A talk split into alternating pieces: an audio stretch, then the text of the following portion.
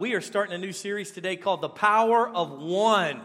Would you say that with me? The Power of One. Come on, one more time. The Power of one. That's right. This Louisiana kid, he, uh, he moved to Texas and uh, he was trying to get a job. And so he went to one of these giant superstore, sells everything from cars to toilet paper kind of places. And, and he went and he got an interview with the manager. And the manager said, Son, do you have any sales experience? He said, Well, you know, back in Louisiana, I would sell crawfish on the side of the road. He said, Well, I don't know if that's going to work here. But I'll tell you what, I'll give you a shot. I'll give you one day, kind of prove yourself. So he put him out on the floor and he said, Listen, at the end of the day, I'll come check on you and see how you did did. And so the day came to an end, and the manager went down, found that little Cajun boy, and he said, Son, he said, How many sales did you make? He said, he said I made one sale. He said, Son, one sale. He said, My salesmen sell between 20 and 30 sales a, a day. You, you're not going to be able to keep this job if you only make one sale. He said, Well, at least how much was the one sale? He says, Well, it was $153,000, 643 and, and 39 cents. He said, you sold one cell worth $153,000? He said, Yeah. He said, Yeah, I did. He said, How did that happen? He said, Well, this man came and he was looking at he was looking at uh, uh, hooks. And so I told him, I said, Sir, you know, you don't need to just buy those hooks. You need buy, do you have a good fishing rod and reel? And he goes, No, I don't really have a good fishing rod and reel. So I helped him find some good fishing rods and reels and he, and he bought those. And then we got to talking. I said, well, Where are you going to go fishing? He goes, Well, I guess I'll go down, you know, South Texas somewhere, you know. And he goes, Oh, if you're going to go out in the bay or the ocean like that, you're going to need a big boat. So I brought him over to the boat section, and he ended up buying a, a $70,000 Chris Craft, you know, with two dual engines on the back of it. And then I asked him, I said, Well, what are you going to pull it with? He says, Well, I don't think my Mercedes will pull that boat. And he said, Well, okay. And so I brought him over to the auto department, and he, and he bought him a big giant utility vehicle that he paid like 70 grand for. And so, yeah, $153,000 plus some change. the manager could not believe it. He said, That's unbelievable. The guy just came in for hooks, and you sold him a boat and a truck. He goes, No, no, no, no. No, the guy came in for toilet paper because his mother in law was coming in town for the spare bedroom. And I told him, Dude, your weekend shot. You might as well go fishing. Come on, somebody. We talking about the power of one decision today. Our, uh, our key scripture is Romans chapter 1 and verse 16. Romans chapter 1 and verse 16. Turn there quickly. And if you don't have your Bibles, we'll put it up on the screen for you. Romans chapter 1 and verse 16 says it like this I am not ashamed of the gospel because it is the power of God for the salvation for everyone who believes. Father, I pray over the next couple of minutes that you would help me articulate your heart, your desires. What we find in Scripture is important to you.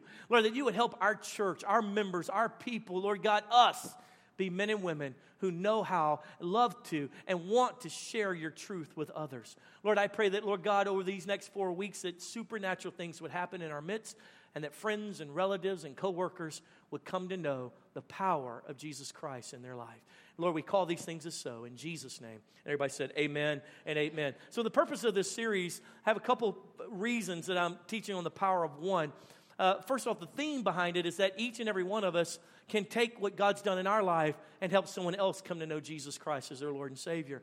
And so, the goal in this series, I want to educate you a little bit. I want to get you past some fears and some insecurities.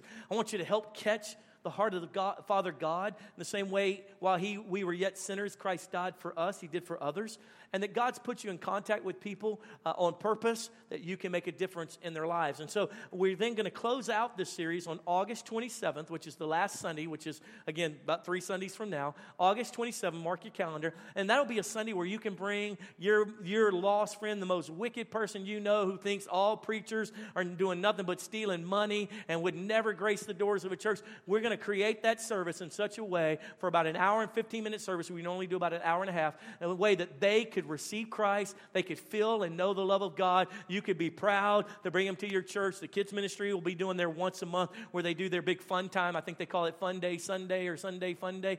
And so that'll be fun for the kids and bring, and so that your neighbors, coworkers, people that you know could come to that gathering that particular Sunday. And let's believe God to see their life turn around. Would you believe that with me? Say yes. Amen. Thank you. Today we're going to camp out uh, in uh, book of Acts chapter 8. Read this passage, and we're going to break it down to you. Acts chapter 8, verse 26 through 40. This is this experience that Philip has with an Ethiopian. And so, if we will turn there, and I'll read it to you. It says, Now an angel of the Lord said to Philip, Go south to the road, the desert road, that goes down from Jerusalem to Gaza. So he started out, and on his way, he met an Ethiopian, Ethiopian eunuch, an important official in charge of all the treasury of Candace, queen of the Ethiopians. This man had gone to Jerusalem to worship, and on his way home was sitting in his chariot reading the book of Isaiah the prophet. The Spirit told Philip, Go to that chariot and stay near it. Then Philip ran, uh, Philip ran up to the chariot and heard the man reading Isaiah the prophet. Do you understand what you're reading? Philip asked. How can I, he said, unless someone explains it to me? So he invited Philip to come up and sit with him. The eunuch was reading this passage of scripture. He was led like a sheep to the slaughter, and as a lamb before the shearer is silent, so he did not open his mouth. In his humiliation, he was deprived of justice. Who can speak of his descendants? For his life was taken from the earth. The eunuch asked Philip, Tell me, please, who is the prophet talking about, himself or someone else? Verse 35. Then Philip began with that very passage of scripture and told him the good news. Say that with me the good news. One more time the good news about Jesus. And as they traveled along the road, they came to some water, and the eunuch said, Look, here is water. Why shouldn't I be baptized? And he gave orders to stop the chariot. Then Philip and the eunuch went down into the water, and Philip baptized him. When they came up out of the water, the Spirit of the Lord suddenly took Philip away, and the eunuch did not see him again, but went on his way rejoicing. Come on, everybody said amen and amen to the reading of the scripture. What I love about this passage, and let me just kind of break down this a little bit. First, let's start with Philip. Now, Philip is this guy um, who's very special in scripture. Uh, as we see the church starting there in the book of Acts, chapter 1, and God anoints, you know, the disciples or become the apostles, and uh, they become kind of the leaders of the church Peter, James, John, all these apostles. Well, what happens is in the midst of all these people getting saved, and they develop the church, the community of believers, and they're trying to take care of people because now they're leaving Judaism and they're coming into Christianity. And they still go over to the temple for the reading of the scriptures, uh, but they, they're coming into the body of believers. And so, because of that, the needs become crazy and great. And so the apostles begin to drop the ball on taking care of the needs of the people. In other words, uh, all of a sudden, widows aren't getting taken care of. And they had this, this thing that they did was they took care of of widows by bringing them food and taking care of their financial uh, issues, and the church gave money towards it. And so a group of the widows were not being taken care of, and so people began complaining. And it was, it was the, uh, the Grecian widows or the, or the Greek widows. And so they began complaining. And so the apostles said, What are we going to do? We can't fix all this and lead the church and know and study theology so we can get it all straight because we don't even understand all this stuff that's happening. God's just moving in our life. So they said, listen, it's not good for us to do that. Instead, why don't you guys pick seven men that you see are full of the Holy Spirit, full of integrity, full of character, and have a call of God on their life. Pick them, bring them to us, and we'll put our hands on them and send them to be the ones who do all the work of distributing these things for, the, for, for these widows. And so they picked a number of them, and Philip was one of them. Now, Philip probably had his own business. We know that he had daughters. They were later called the, the pro, they were called prophetess.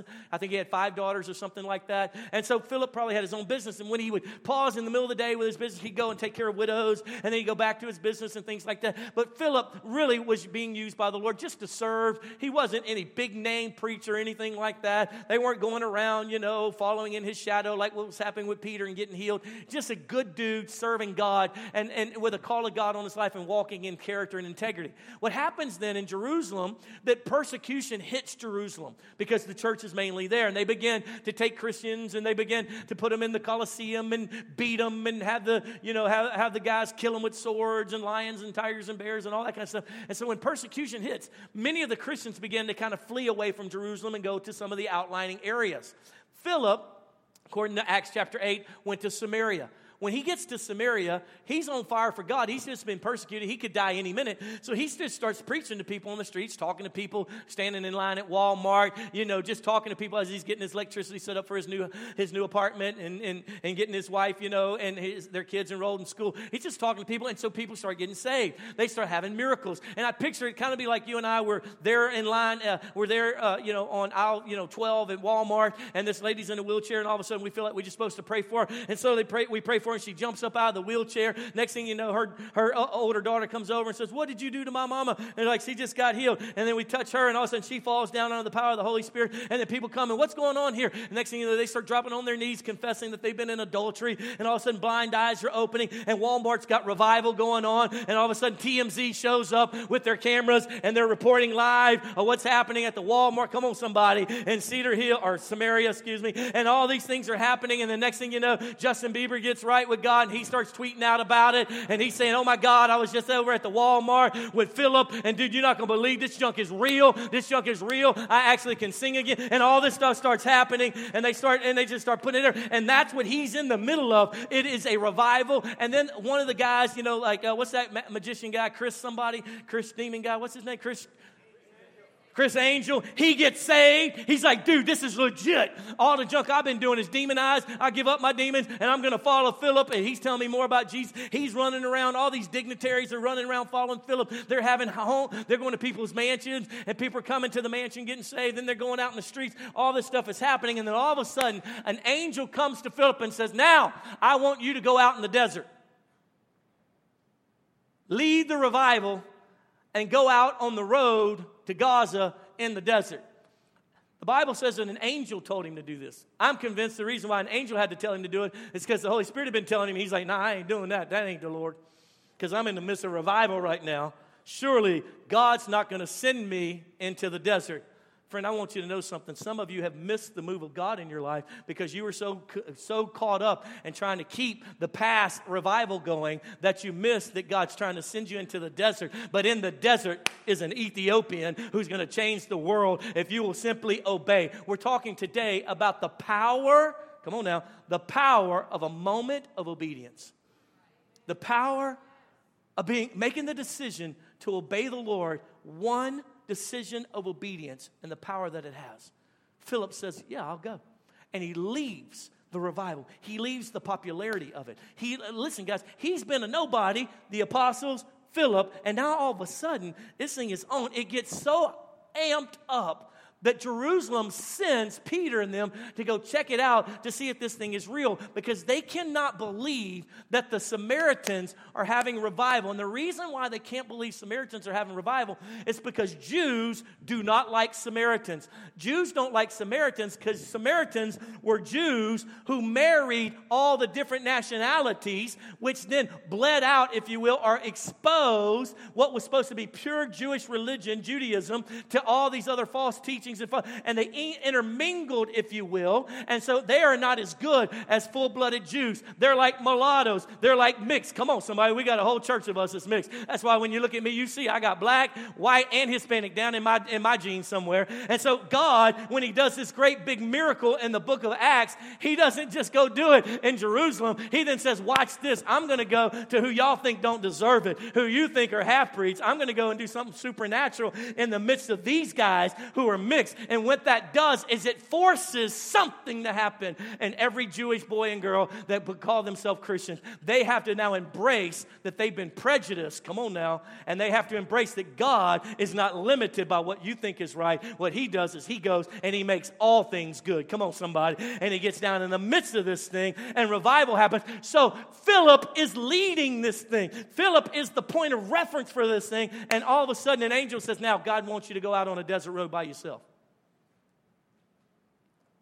most of us would be like, yeah, that ain't God. I bind every high thought that exalted itself against the knowledge of God. I'm in the midst of God doing something, and God would not take me away from it and put me out in a deserted place. So you got to understand there were two roads that left Jerusalem. And this road, particular that we're talking about, that went down through Gaza, Gaza was a deserted city out towards the desert, out along that desert border. The only people that took that road were those going down to Egypt and it was many, many miles away. In fact, that area of Egypt, they considered that to be the end of the world. It was kind of colloquial concept. You're going to the end of the world, going down to Egypt. And so, and when God tells through an angel tells Philip to go down on this road to go that goes down to Egypt, he knows that he's going into a dry place. Come on, Christian. He knows he's going into a lonely place. Come on, revivalist. And what happens is he makes a decision to walk in obedience and as a result, as we read in this passage, as he's walking along, there's nobody out on this road. Nobody travels this road.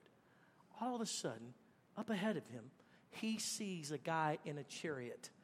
It's an Ethiopian eunuch. And so let's go there for just a second. This Ethiopian eunuch, if you will, he's, he's a, let me explain that to you. So a eunuch in these days are a man who's had his man parts removed because he serves um, a queen. And he's, this particular one serves the queen of Egypt. In fact, he's over the finances, so he is the CFO, if you will, of Egypt. He is the money dude of Egypt. And he's a eunuch because what they believed in those days that they didn't want anyone anyone that served the royal family to potentially rape them or molest them and mix the bloodline with subservient people with a pure with pure people. In fact, the Egyptians actually intermingled amongst royalty and had babies and so forth and so on because they thought it was keeping the bloodline pure, and that's why some of the scientists believe their heads were oblong and all this kind of weird stuff and all that kind of stuff, and they had defects. And so what you have here is this this man who has made this decision so he could serve at this capacity. He is, if you will, the finance guy of Egypt. He's very important, he's very valuable, he's very influential. He is number one uno, if you will, under the queen there of Egypt. He runs all the money. And he has been up to Jerusalem so that he could worship. So, somewhere along the way, this man started believing that the God that the Jews serve is the one true God. Egyptians served many gods. You can go back and look at the, you know, the, the different things that they served, and they served the sun god and,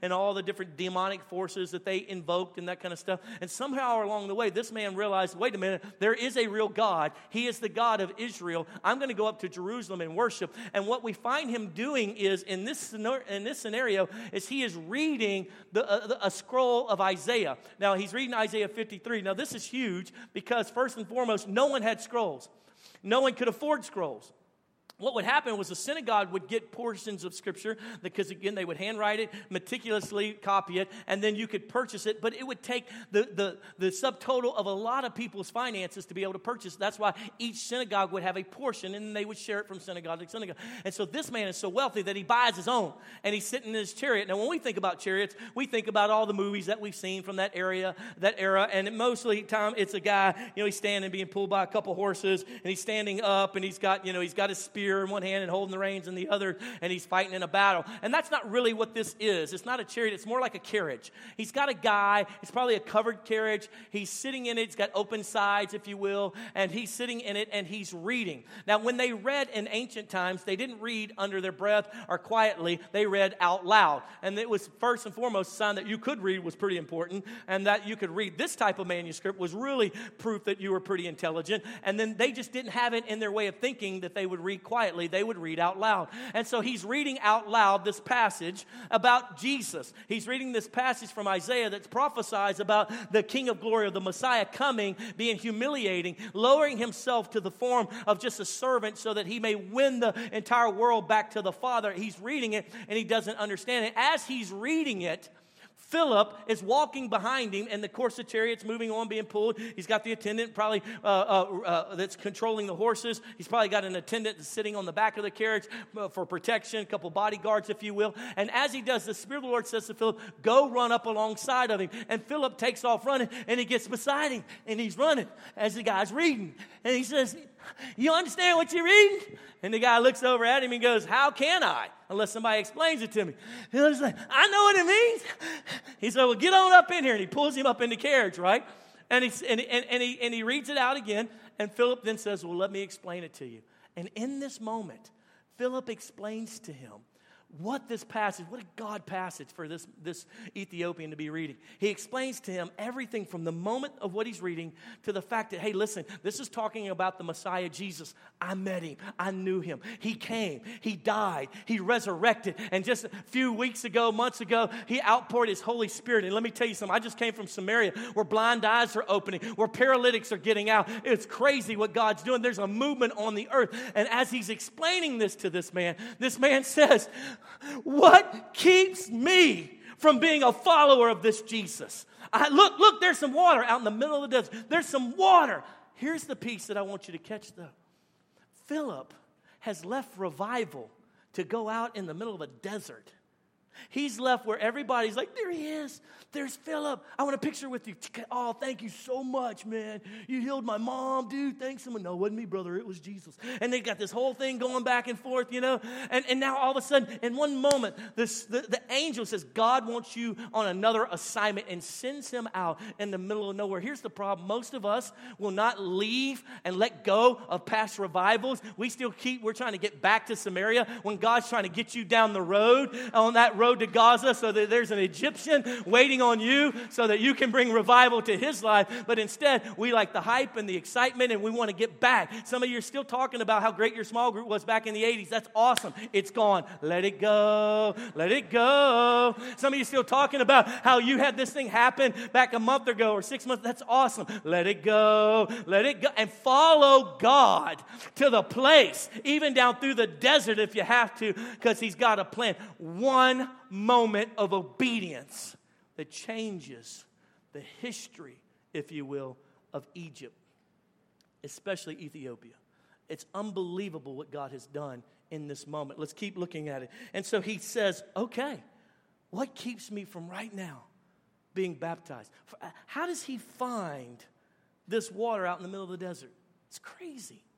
So he stops and he says, okay, right here, all because Philip came alongside of him. See, I want you to know something. God has people in your life that you're supposed to come alongside of. But if you're so busy trying to hold on to some revival experience that you had back in Bible school or some experience that you had back in the day, or trying to get back to some kind of feeling or emotion, and you don't even like the guy who works with can, can I tell you something? God has brought people that you don't like, that aren't like you. Do you understand? This Ethiopian has the darkest skin that this, that this Israeli has ever seen. Do you understand? He's not like him. He's pagan. But yet he had to, he had to, he'd already been set up because he's already been with the half breeds, if you will. So he already gets that God's grace and mercy is being poured out on anybody and everyone. And so now he's with this Egyptian. He comes alongside of him. Can I tell you something? God wants you to come alongside some people. You got some neighbors, some coworkers, a boss, some kids down the street. He wants you to come alongside them so that you can answer their questions, so that you can present to them the power of the gospel. See, do you understand? The gospel is the power unto salvation. It's not you. It's not your trickery. It's not your slickness. It's not your education. It's not your intellect that's going to cause people to want Jesus. It's not even necessarily your testimony. It's the gospel. It has power to change lives. And so, what does he do? He says, he presents to him the gospel, the fact that God, the Creator, lost us to sin. But God wanted us back so much that he sent his only begotten Son, that whosoever would believe in him would not perish but have eternal life. That he came, he lived a holy life. He died for our sins. He resurrected from that. And if we would follow him, we will be with him for eternity. And we have the same power of the Holy Spirit can flow through us that flowed through Jesus. And he presents this to this man, and he can't take it anymore. He says, Give it to me. Give it to me now. Right here. There's a mud puddle in the middle of this desert. Get me in this thing right now and get me baptized. And so they jump out of this thing. They get down in this water. Water baptizing. So I picture him in the name of the Father, the Son, the Holy Spirit. Hallelujah, the sweet name of Jesus.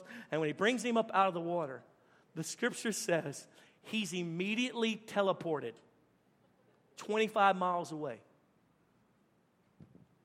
Let me try that again. He's immediately teleported 25 miles away. Now, be Philip for a moment. And I baptize you in the name of the Father. He's got the little servant standing around. Name of the Father. And they got their swords ready. If you do anything to my master, I'm going to cut you in the name of Jesus. And when he lifts up, he's standing 25 miles away, and there's no dude anymore. Right? That's what I'm talking about. Ah, where am I? Now that's one side. Be the guy getting baptized. Okay, all right, all right. Okay. Philip! Listen, they're in the desert. He ain't hiding behind a tree somewhere. There's not a crowd of people walking by that he gets up in the middle of and sneaks away. All the servants are like, dude, I saw him. All of a sudden, it's like, he's just started like, like Star Trek. He's just, the pieces started disappearing, and he wasn't there anymore. And look what the Bible says. It ends it out by saying, it ends out this passage by saying, and, and the eunuch did not see him again, but he went on his way rejoicing. I love the scriptures, but that word rejoicing is not a good English concept for what this dude was doing. See, rejoicing for us, we're like, I rejoice. That was awesome. he made the putt. Oh, good golf game. Yay, golf clap. Rejoice. I rejoice. Oh, you're so good. This dude, look, all right, so, so you're in the desert by yourself, and a dude comes walking up beside you, explains to you what you've been wigged out about for months now. The power of God comes upon you, you say, I want it. You get water baptized, and as He water baptized you, He's gone. gone. This guy ain't going, Yeah, that was awesome. Praise the Lord. Oh, I feel Him in my life. This guy is going down the street. He's writing songs. You the one I will serve all my days. Ha, ha, ha. I mean, he's preaching to everybody outside. Jesus is real, baby. I'm telling you, I was one of our days. Gone. He's gone everywhere. This dude is having a moment. And friend, can I tell you something? Church history tells us, excuse me, uh, you know, they, they say that it didn't stop there, that this guy goes and he preaches all over Ethiopia all over Ethiopia into Egypt and all these areas, that he becomes an evangelist, this eunuch does, and literally changes his world. There's a man, some of you may know this famous man. How many of you guys know the famous man, Sam Martin? Okay, nobody really. That's awesome. He's that famous. Sam Martin was a teenager in Fort Worth, and he got saved. And Sam started telling all his friends at school, dude, you gotta, you gotta give Jesus, you gotta give your life to Jesus. You gotta change, man. You gotta change. He had this buddy named John. And John, John was just a rebel. His 1920s, you know, era, and he's just a rebel. He would go to the movie picture show during church. And this friend of his, John, said, You know what, Sam, I don't care anything about this Jesus stuff. You're crazy. Sam would always try to get him to pray at lunch and stuff like that. Leave me alone. I want to hear about it. And his friend John quit school he starts working at the movie theater there in Fort Worth. And when he'd get off of work at midnight, he'd then go to the clubs till about 2 o'clock in the morning. And one particular morning, he's coming home, and God starts dealing with his heart. And he starts thinking, I don't want to live like this anymore. And he starts feeling the misery of his sin. Why? Because Mr. Sam Martin's been praying for him. Mr. Sam Martin's been his friend in high school, but he's quit high school. He don't want to be around Sam anymore. And months, months, months into this thing, being wayward, li- living for the devil, he goes home and he gets in bed and he says, God, I want you in my life, but I don't know what to do. And he remembers Sam Martin. The next morning, he gets out of bed. Saturday morning, he goes over to Sam Martin's house. He tells Sam, I can't do it anymore. I, I can't live like I'm living. Sam said, What you need, what you need is Jesus into his, to your life. He doesn't tell him all the great theology, he just presents him the gospel, the power of God unto salvation. He tells him the storyline of what Jesus did and why he did it for him. And he and his buddy John get down on their knees and they pray and they ask Jesus into his life. That next day, that next day was Sunday. And, they, and Sam brought his friend John to church. And the pastor gave a call. And John lifted his hand and said, Yes, I want Jesus. I know I prayed him into my life yesterday, but I want to do a public in front of everybody. I want Jesus in my life. They water baptized him. John then ended up going to Bible school, and everywhere he went, he would preach and preach and preach. And then John, somewhere later in his life, started this little church called Lakewood Church in Houston, Texas. And then from that Lakewood church, you know, he touched the world. And from that Lakewood church, he had a son named Joel Osteen, who's now preached to more people in the history of humanity on television than anyone else has ever done. Frank, can I tell you something? Nobody knows Sam Martin. Nobody even cares about Sam Martin. But Sam Martin is like Philip. All he did but touch one soul, and that one soul touched millions and millions and millions of lives. Sam wasn't trying to hold on to some past revival. He just went after his little buddy who was his friend. And can I tell you something? Some of you are missing God's opportunity simply because you're trying to get somewhere else other than where you're at. Friend, if you're on a desert road, look around for an Ethiopian. Look around. I'm telling you, look around for a eunuch. Some of you guys are going to be at lunch today. You my eunuch? Who's my eunuch? You my eunuch? You're going to be looking. God has put people in our lives that He's trying to reach. We're the Philips. But we've gotten so caught up in trying to go back to the thing that was so precious to us, that was so noteworthy, that we miss the miracle that's on the desert road. I want you to know there's so many great miracles that are going to happen on the desert road. So let me kind of summarize today with a couple take home pieces. Write these down. Here's my takeaways from today's message. Number one, you need to let go of yesterday's revival because there are awaiting miracles on the desert road. There are awaiting miracles on the desert road. Let go of yesterday's revival. There's awaiting miracles on the desert. Instead of talking about how great it was, how about you go ahead and look for the eunuch that's on the road with you so you can present to him or her the gospel truth. You say, I don't even like my job. Friend, there's somebody on your job that needs Jesus. Yeah, I don't even like, I got this new boss. He's an idiot. I tell you, he's a Satan worshiper. I tell you right now, we need to cast the devil out of him. Friend, can I tell you something? There you go. There's your Ethiopian eunuch who just needs God. Can I tell you something? You have no idea how much God's been dealing with people. People tell me all the time, if I'm just out playing golf, I'll, I'll, you know, I'll get to playing golf and end up being paired with somebody. And before I know it, about six, seven holes into it, they'll ask me, so what do you do for a living? I said, well, you know, you know I, I, I, uh, I have the privilege of being a minister. I, I get to a pastor a church. Oh, pastor, I'm sorry. Forget those curse words I was saying last time. Four, four or five holes. And by the end of it, they're like, you know, I'm miserable. Every time, I'm miserable. I don't want to live like this. I don't, I don't sit around judging them or, brother, you're going to die and go to hell In fact, your, your mouth sounds like you've been in hell. And them nicotine, them nicotine sticks you've been smoking smell like you've been in hell. You know, I don't do all that. Just, just speak truth and love and just live it out. I'm not, I'm not looking to try to be somebody else. I'm not trying to get to somewhere else. Right here on this road, there's somebody that God set you up for to do something supernatural. Here's the second takeaway, and that is you, need, you and I need to learn to come alongside someone. The Spirit of the Lord says, go alongside of him.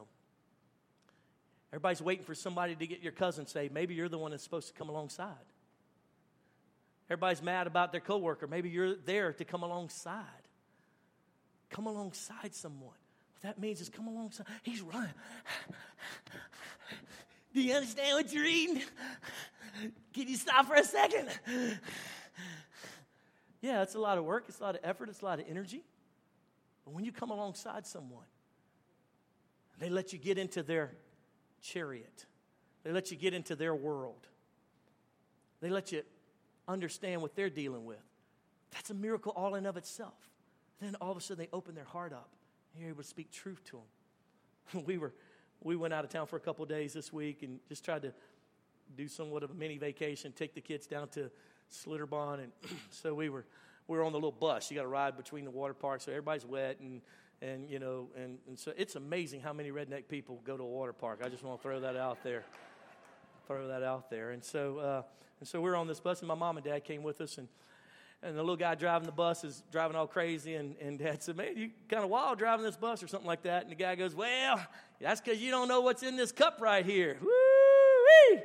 And, uh, and the guy sitting next to me goes, That's the kind of bus driver I want, somebody who knows how to drink and drive. And they're doing that whole thing. And dad goes, Yep, 34 years ago, I got delivered from alcohol when Jesus came into my life. And everybody went, Oh. And so the dude sitting next to me, he didn't want to be outdone. He goes, Well, I tell you what, ain't nothing like having a beer and driving a truck or something like that. And we didn't come back at him, didn't attack him, didn't say, Brother, you're going to burn. That beer's going to send you to hell. We didn't do any of that. But let me tell you something. That man went home that night and he could not lay his head on his pillow without hearing my dad say, 34 years ago, God delivered me from all that. And I don't need that anymore. I'm telling you something. You may not reap that harvest, but you may seed that harvest. You may water that harvest, you have no idea what's going to happen. See, this, this eunuch, he went to Jerusalem to find God. He's been on some kind of journey. John Osteen was already looking for God. God, see, God is convicting hearts and minds. God is already at work in people's lives. But until you and I come alongside of them, they have no point of reference for what's happening in their life. When you and I come alongside of them and say, hey, you know why you're miserable like that, right? Man, I love you. I'm not judging you, but you're miserable because you won't give yourself to Jesus. Let me tell you the power of the gospel. Let me explain to you the truth. You, some of you are like, I can't do that because I don't have a Bible school degree. Friend, once you were lost and now you're saved, just tell that. That's the gospel. Come on, you used to be wicked and you're not as much anymore. just tell that. just tell that. The power that changed your life came in your submission to the King of Kings and the Lord of Lords. That's all they need to know. Here's the third piece I'd like you to take away, and that is the gospel is the power of God unto salvation. It's the gospel, it's the good news. It's the good news. I, listen, I don't understand why preachers preach the bad news. That's not what the Bible talks. It talks about the good news. The good news is, though we are destined to hell because of our sin, the King of glory died, sacrificed his life, and he made a way where there was no other way. He made a highway off the highway. Come on, somebody. He made an escape route. Come on. He, he made an escape hatch as we were plummeting towards the burning sun to be destroyed. He made an escape hatch so that you and I could live with Him for eternity. Friend, that is good news. And I don't understand how people miss the power of the good news and sharing it with others. It's not so much about a slick presentation, it's not about, you know, one, see, black represents your heart, red represents the blood of Jesus. And then and those are all wonderful tools, and I'll even give you some of those. But, friend, at the end of the day, it's about the gospel, the good news. That's the power. That's the power.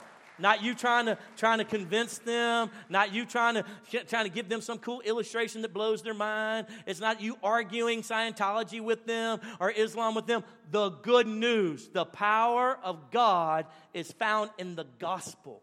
When you share the gospel, what God did, then that has power that convicts them. That is the secret weapon. That's what it was for me. That's what it is for you when you recognize wait a minute, wait a minute. I'm going to die one day. I'm going to give an account of my life.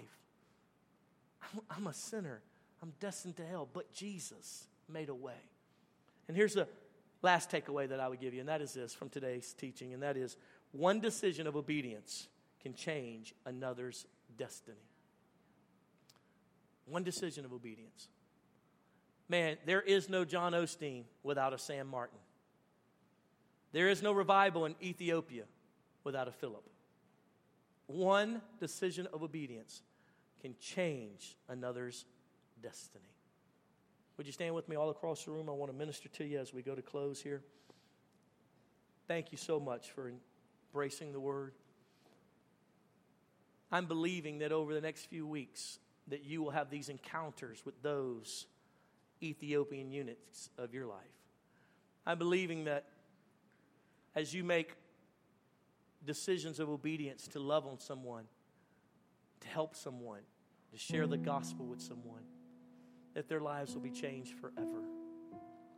I'm not talking about preaching at them or to them, I'm talking about a presentation of the power of salvation, the gospel want you to close your eyes with me across the room. Who is God asking you to come alongside of? Some of you are still trying to go back to Samaria. God's got you on a desert road. Embrace the desert road. Look for the look for the Ethiopian eunuch on your desert road. You don't like say I don't like my job, friend. There's somebody on that job that you got to minister to so that that road can come to an end. So I don't like where I'm at, friend. Let me tell you something. Minister where you're at and then He'll transport you to where He needs you next. It'll be supernatural. Instead of complaining about your situation, instead of complaining about where you live, complaining about where you're involved in, minister truth, the gospel to everyone around you.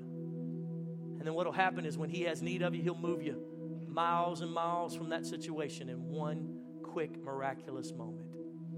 Every head bowed and every eye closed. Who is God asking you to come alongside of? Is there a coworker that just grates against you? Is there a family member that everyone else is scared to talk to? Is there a neighbor kid down the street that you know needs God? Like you have this thing in your head. You keep you keep seeing this kid or this coworker, this boss.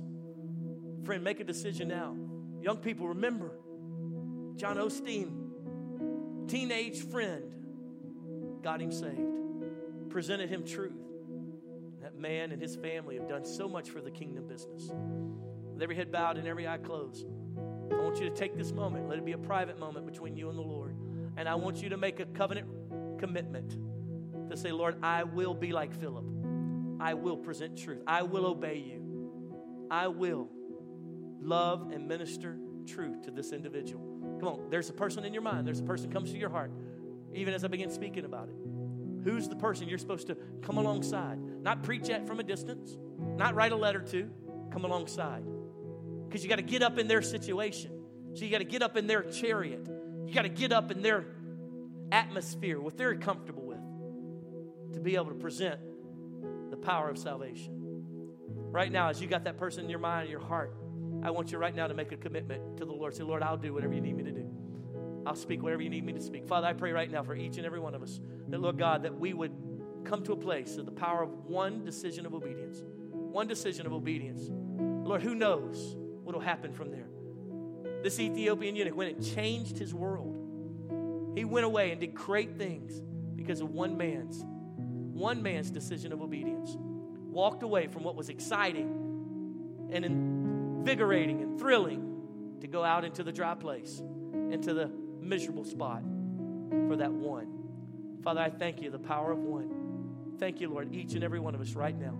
Come on, would you just seal by praying? Give me 10 more seconds to pray over that person who comes to your mind. Ask the Lord to tenderize their heart. Ask the Lord to prep them for an engagement that the two of you can have. Father, thank you so much for your kindness. Now, with every head bowed and every eye closed, you may say, Pastor, I really don't, I, I hear what you're saying, but the truth of the matter is, I'm not right with God. I can't present to others how they need to get right with God because I'm not right with God. I'm away from the Lord. Maybe you grew up in church, but just life happened and it caused you to become cynical and you just walked away. You came to church today, you came with us because you want something, something's tugging at your heart. Maybe you're like John Osteen was. Maybe, maybe you and a friend prayed the other day, but you know here now you, you need to make it right with God. Maybe you uh, maybe you've never been a Christian. Maybe you don't even understand this whole thing, but you feel and sense a truth that you've never felt and sensed before, and you feel the guilt of your own sin. See, the God who created you wants a relationship with you. That's that's that feeling that you have is that distance. You say, well, what do I have to do? That's a great question. Let me start by telling you that He did it all already. See, every sin you'll ever commit, every sin you've already committed, He already paid for. There's a, an account with your name on it. You say, well, what do you mean there's an account with my money? Uh, Jesus already paid for everything you'll ever do and, and ever have done. And so, how we access that account according to Scripture is confess with our mouth and believe in our heart that He is the Christ, the Son of the living God, and that all that forgiveness is extended to us. But it takes us a bowing of the knee, a bowing of our heart, a decision to make Him Lord of our life. I had to explain that to you today because I want you to make a good decision. Because remember, we're talking about the power, the power of a right decision. Today, with every head bowed and every eye closed, if you're away from God, you want to become a Christian, or you want to come back to the Lord, I would like to pray with you. And I want you to be bold and courageous enough to admit that to yourself and to heaven by lifting your hand right where you're at. If that's you, quickly lift your hand. Pastor, pray for me. I won't humiliate you. I won't embarrass you. But just quickly, thank you, sweet love. Anyone, thank you, ma'am. Quickly, throw your hand up. Give about five. Thank you, bro. Anybody else? Thank you, sweet ma'am. Thank you, sir. Thank you, sir. God bless you. Thank you for your honesty. I don't want to live like this anymore. It's time. It's time for a change. I see your hand in the back. Thank you. God bless you. Anybody else? Pray for me, Pastor. It's time. I'm ready. I want to be right with the Lord. Amen. Thank you. God bless you. Put it back down. Amen. Now, today, I want to lead you in a prayer of repentance. I'm not going to call you forward. I'm not going to embarrass you. This is a private decision, although it be in public, right there between you and God. In fact, I'm going to get everyone in the audience to pray this prayer out loud with you. And as you pray it, I want you to mean it. I want this to be sincere. Come on, you have the courage to lift your hand to admit that you needed God, have the courage to pray it through and say, God, come into my life. That's how we're going to pray right now, okay? So repeat this with me. Say, Jesus, today I surrender my life, my wants, my desires. I lay it all down and I ask you now to become the Lord of my life. Fill me with your Holy Spirit. Wash me clean of all of my sin. Write my name in your book of life. I promise to serve you all the days of my life. In Jesus' name. Keep your head bowed for just a moment. Father, I pray for every man and woman who lifted their hand, maybe for the first time, maybe for a returning time, coming back to you. I thank you now. Thank you now. The elephant in the room is removed. They've repented. They said, God, I need you. And Lord, I thank you right now for grace and mercy falling upon them in a way they can sense it and feel it and know that you've forgiven them and know that they're okay and that you and them are on right terms now. And Lord God, that every bit, every bit of fear, every bit of all the lies from the enemy, you're going to go back and do it again. You're just going to be, you don't mean it. Lord, all of that, we just silence those. And we speak peace and joy. That same joy that that Ethiopian eunuch had as he drove off from that spot, recognizing the God of heaven and earth had touched his life. And that he found the real deal, not a fake, the real deal. And Lord, I pray right now for our congregation that over the next couple weeks, when you speak to them, say, hey, talk to that one right there. Hey, pull that one aside. Go to lunch with that one. That, that we wouldn't reject it. And that, Lord God, that it would be hard to go to hell from South Dallas because of the men and women of Church on the Hill. And that, Lord God, that there'd be no excuse when we stand there in line and our is ahead of us, he looks back and he says, I wish I would have listened. Instead of, why didn't you tell me? Lord, I thank you right now for the power of the gospel unto salvation for all who believe. May we be proper and quick to recognize the one and not look past the one to go back to the fun from yesterday, recognize the one. Make our eyes open to the one. In Jesus' name. And all God's people said, Amen and amen. Can we give the Lord a hand?